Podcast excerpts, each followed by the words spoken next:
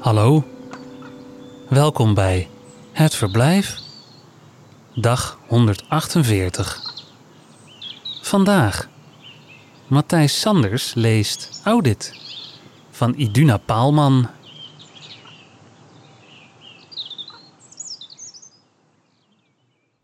Er bestaat een groep risk managers. Ik ben er één van. We komen graag samen in een huis met gematteerde ramen, taxeren de dreigingen, verdelen ons zorgvuldig over de straten. Al op de eerste hoek weet ik een schaafwond uit een tegel te schrapen, een clash uit een auto, een grom uit een hond. Botten bevrijd ik van hun prematuur gevormde breuken, parkeergarages van hun diep in de staalconstructies verscholen rekenfouten. Uit een vrouw verwijder ik het weggaan, uit het kind de vroegtijdige verlating. Van wat pijn lijdt en kou vat, neem ik de besmetting weg. Ik repareer wat harig schuurt, roestig druipt, weerloos naakt op de akker staat.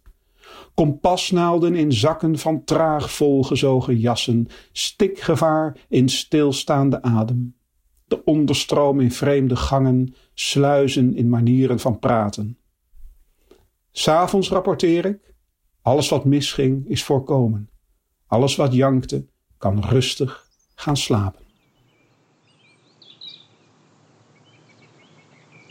Het Verblijf is een initiatief van Mark van Oostendorp.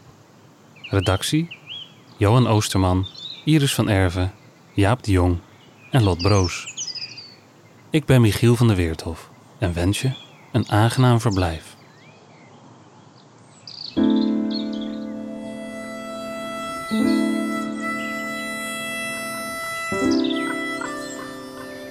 Tot morgen.